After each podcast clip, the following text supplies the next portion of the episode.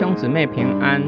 今天我们灵修经文提莫太前书五章一到四节，不要严厉责备老年人，却要劝他，好像父亲；劝青年人，好像劝弟兄；劝年老的妇人，好像劝母亲。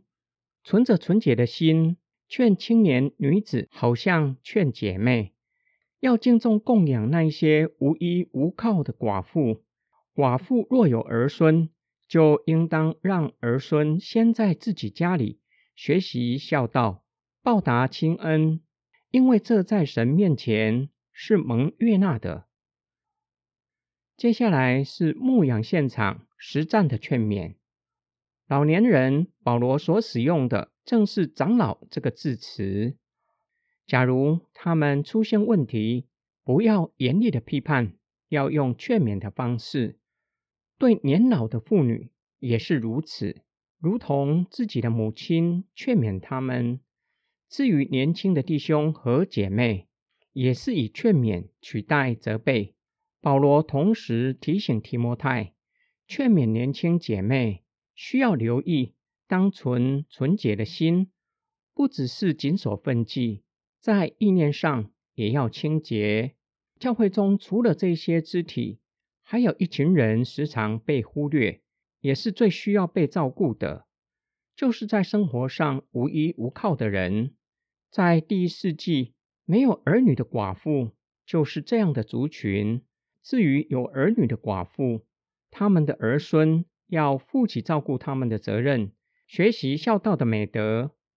保罗强调。这是上帝所喜悦的，但是没有儿女的寡妇，没有人照顾他们的生活，又没有谋生的能力，只能够靠社会救济，让他们勉强可以活下去。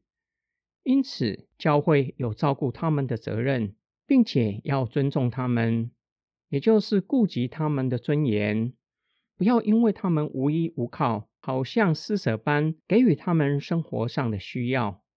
今天经文的默想跟祷告，提摩太有属灵的父亲保罗劝勉鼓励他，自己也有责任去劝勉鼓励弟兄姐妹，其中包括年长者，甚至是教会的长老。弟兄姐妹有牧者来喂养他们，谁来劝勉鼓励，甚至问责全时间侍奉神的传道人？若是有人可以问责，如此就可以保守侍奉者，使侍奉者在侍奉上不会走偏了道路。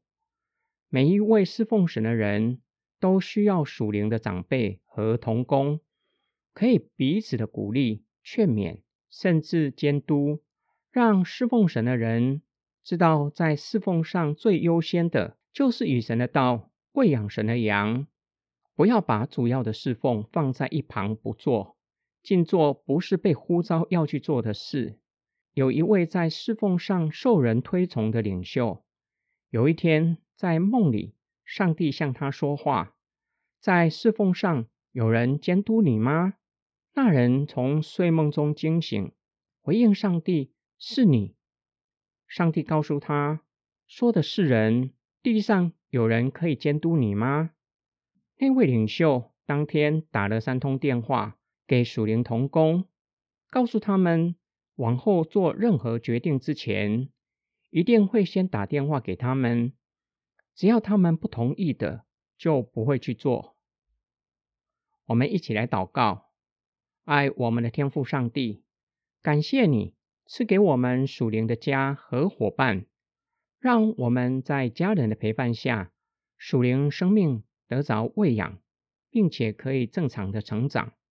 长成基督的样式，我们感谢你赐给我们牧养我们的牧者，使我们得到鼓励。若是走偏了道路，可以及时被导正，回到正确的道路。